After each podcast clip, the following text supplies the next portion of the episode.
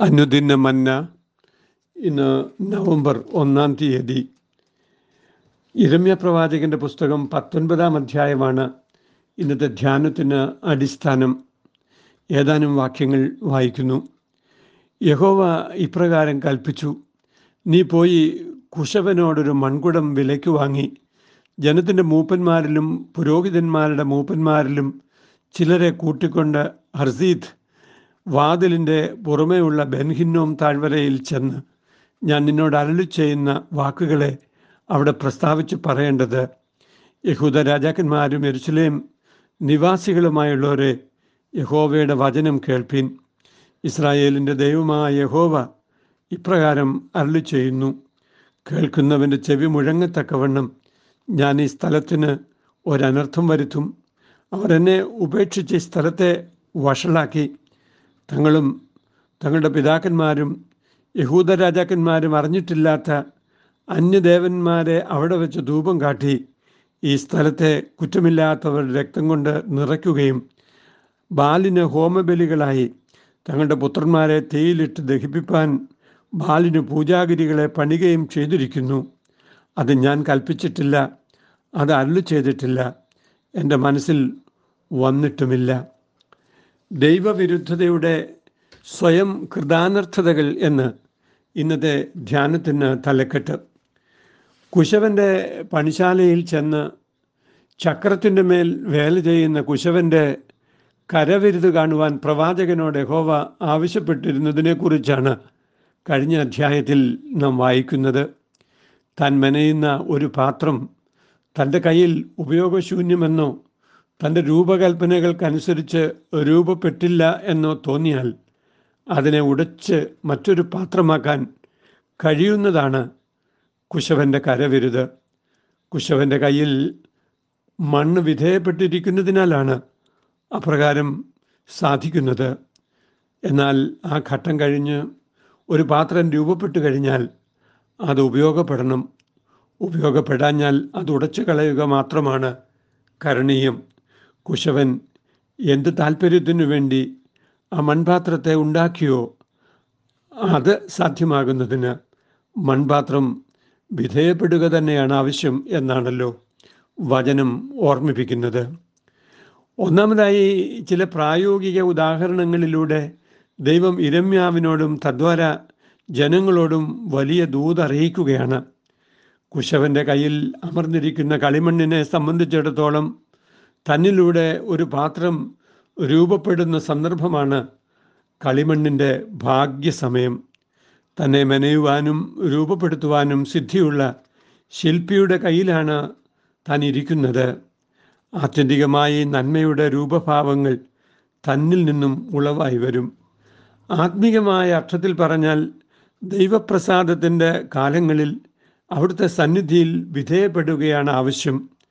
തന്റെ അരുളപ്പാടുകൾ പ്രവാചകനിലൂടെ അറിയിക്കപ്പെടുന്ന സന്ദർഭങ്ങൾ ദൈവപ്രസാദത്തിന്റെ സമയങ്ങൾ തന്നെയാണ്. ആ വചനങ്ങളോട് പ്രതികരിച്ച് രൂപാന്തരപ്പെട്ടാൽ നന്ന്.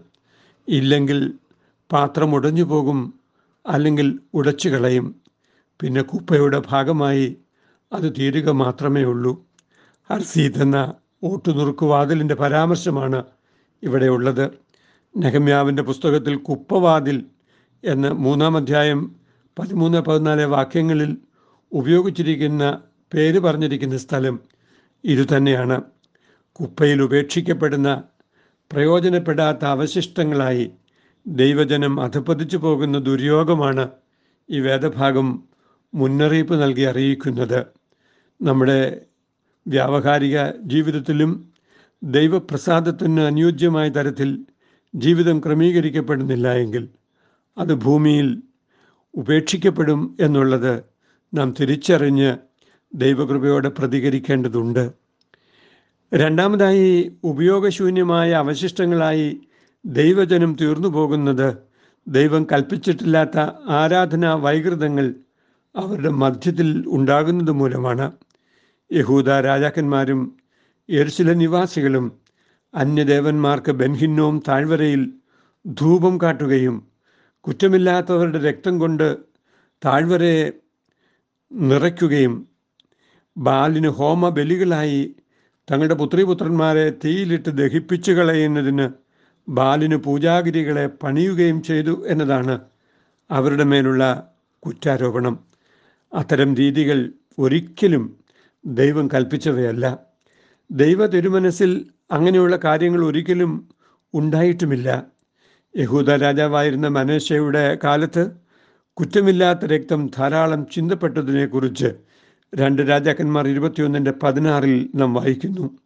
ഈ രക്തപാതകം പ്രവാചകന്റെ പ്രസംഗങ്ങളിൽ ആവർത്തിച്ച് വിമർശിക്കുന്നുണ്ട്. മാത്രമല്ല ദൈവപ്രസാദത്തിനായി ശിശുബലി നടത്തുന്ന വൈകൃതവും അവരുടെ ഇടയിൽ ഉണ്ടായിരുന്നു. യഹൂദ രാജാക്കന്മാർ തങ്ങളുടെ അരമനകളുടെ മട്ടുപ്പാവുകളിൽ വിജാതീയ പൂജാഗിരികൾ പണികഴിപ്പിച്ചിരുന്നതായി രണ്ട് രാജാക്കന്മാർ ഇരുപത്തിമൂന്നിന്റെ പന്ത്രണ്ടിൽ പരാമർശിക്കുന്നുണ്ട്. ഇവയൊക്കെ ആരാധനാ വൈകൃതങ്ങളും സങ്കരമായ ആരാധനാ രീതികളുമായിരുന്നു. ഞാനല്ലാതെ അന്യദൈവം നിങ്ങൾക്കുണ്ടാകരുത് എന്നും യാതൊന്നിന്റെയും വിഗ്രഹങ്ങൾ ഉണ്ടാക്കരുത് എന്നുമുള്ള കൽപ്പനകളെ ലംഘിക്കുന്നവയായിരുന്നു അവരുടെ ചെയ്തികൾ. ജീവനുള്ള ദൈവമായ ഹോവയോടൊപ്പം മറ്റു ദേവന്മാരെയും ആരാധിക്കുന്ന സങ്കരാരാധന അവരുടെ മധ്യേ നിലവിലുണ്ടായിരുന്നു. അതുകൊണ്ടാണ് ജനത്തിന്റെ മേൽ ദൈവത്തിന്റെ വലിയ ശാപമുണ്ടാകുന്നത്. ഈ വൈകൃതങ്ങൾ ഇന്നും ദൈവ ജനത്തിന്റെ മധ്യേ നിലനിൽക്കുന്നുവെങ്കിൽ ദൈവകോപം വിളിച്ചു വരുത്തുന്ന കാരണങ്ങളായി അവ തീരാമെന്ന് ഈ വചനവായന നമ്മെ ഓർമ്മിപ്പിക്കുന്നു. അതിനോട് പ്രതികരിക്കുവാൻ ഇന്ന് നമുക്ക് സാധിക്കുന്നതാണ്. കുശവന്റെ കയ്യിൽ അമർന്നിരിക്കുന്ന കളിമണ്ണ് പോലെ നാം ഭാഗ്യമുള്ളവരായി തീരുന്നതിന് മുഖാന്തരമായി തീരുക മൂന്നാമതായി ഉടമ്പടി ലംഘനത്തിന്റെ ശാപങ്ങളാണ് ഇതുമൂലം ജനത്തിന്റെ മേലും അവരുടെ പ്രഭുക്കന്മാരുടെ മേലും വന്നു ചേരുന്നത് എന്ന് നാം മനസ്സിലാക്കുന്നു. വൈദേശിക ആക്രമണങ്ങളും വരൾച്ചയും മറ്റും അതിന്റെ ഫലമായി ഉണ്ടാകുന്നവയാണ്. മനുഷ്യർ മനുഷ്യരെ തിന്നുകളയുന്ന അപജയത്തിലേക്കാണ് ആത്യന്തികമായി ഇത് നയിക്കുന്നത്. വിലാപങ്ങൾ രണ്ടിന്റെ ഇരുപത് നാലിന്റെ പത്ത് എസ്കേൽ അഞ്ചിന്റെ പത്ത് തുടങ്ങിയ വചനങ്ങൾ ശ്രദ്ധിക്കുക. സംസ്കാരത്തിന്റെയും പുരോഗമനത്തിന്റെയും പേരിൽ മനുഷ്യർ കാട്ടിക്കൂട്ടുന്ന വൈകൃതങ്ങൾ അവരെ നയിക്കുന്നത് കാടത്തത്തിലേക്കാണ് എന്ന് മനുഷ്യർ തിരിച്ചറിയേണ്ടതുണ്ട്. ദൈവത്തിന്റെ സ്ഥാനത്ത് സ്വയം ദൈവമായി അവരോധിതരായവർ ദൈവിക നന്മകൾക്ക് പകരം സ്വന്തം നന്മകളെ വിഗ്രഹങ്ങളാക്കി തീർത്തതിന്റെ ഫലമായാണ് പാപത്തിന്റെ പ്രളയങ്ങളുണ്ടായത് എന്ന് നാം തിരിച്ചറിയുന്നു. തങ്ങളുടെ ശത്രുക്കളുടെ പേരുകൾ മൺകലങ്ങളിൽ എഴുതി അവയെ ഉടച്ചു കളയുന്ന രീതി മിസ്രൈമിലെ ഈജിപ്ഷ്യൻ ചക്രവർത്തിമാർക്കുണ്ടായിരുന്നു എന്നാണ് നാം മനസ്സിലാക്കുന്നത്. അതുപോലെ ഹോവ ഇസ്രായേലിനെ ഉടച്ചു കളയും കണ്ടെത്താവുന്ന കാലത്ത് ഹോവയെ അന്വേഷിച്ച് കണ്ടെത്തുന്നതാണ് ആവശ്യമെന്നാണ് കുശവന്റെ ആലയുടെ ഉപമയും. കുശവനിൽ നിന്ന് കടം വാങ്ങി ഉടച്ചു കളയുന്ന ഉപമയും സൂചിപ്പിക്കുന്നത് നമ്മുടെ ദൈവത്തിന്റെ സന്നിധിയിൽ വിനയപ്പെട്ടിരിക്കുവാനും കർത്താവെ അവിടുത്തെ കരങ്ങളിൽ ഞങ്ങൾ ഉപയോഗിക്കപ്പെടണമേ എന്ന് പ്രാർത്ഥിക്കുവാനും ദൈവം നമുക്ക് സഹായിക്കട്ടെ. ഉടമ്പടി ബന്ധത്തിന്റെ വ്യവസ്ഥകളിൽ നിന്ന് അകന്നുപോയിട്ട് ദൈവകോപം സ്വയം കൃതാനർത്ഥതയുടെ ഫലമായി ഉണ്ടായിപ്പോകുന്ന അവസ്ഥകളെ ദൈവമേ ക്ഷമിക്കണമേ എന്ന് നമുക്ക് പ്രാർത്ഥിക്കാം. കുശവന്റെ കയ്യിൽ കളിമണ്ണു പോൽ തന്നിടുന്നു എന്നെ തൃക്കരങ്ങളിൽ മെനഞ്ഞിടണമേ വാർത്തെടുക്കണേ. ദിവ്യഗീതം പോലെ ഏഴയാമെന്നെ.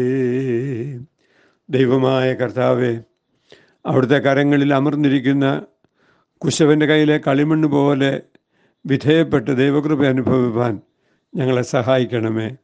ഏതൊരു ഉദ്ദേശത്തിനു വേണ്ടി ദൈവം ഞങ്ങളെ മെനഞ്ഞുവോ ഏതൊരു ഉദ്ദേശത്തിന് വേണ്ടി ദൈവം ഞങ്ങളെ രൂപപ്പെടുത്തിയോ ആ ഉത്തരവാദിത്തങ്ങൾ മനഃപൂർവമായി നിറവേറ്റുന്നതിനുള്ള ദൈവകൃപ തന്ന് ഞങ്ങളെ സഹായിച്ച് ശക്തീകരിക്കണമേ. അമീൻ ഇത് എ ടി സക്രിയ അച്ഛൻ തിരുവല്ല പ്രൊവിഡൻസിൽ നിന്ന് ദൈവം നമ്മെ അനുഗ്രഹിക്കട്ടെ. അമീൻ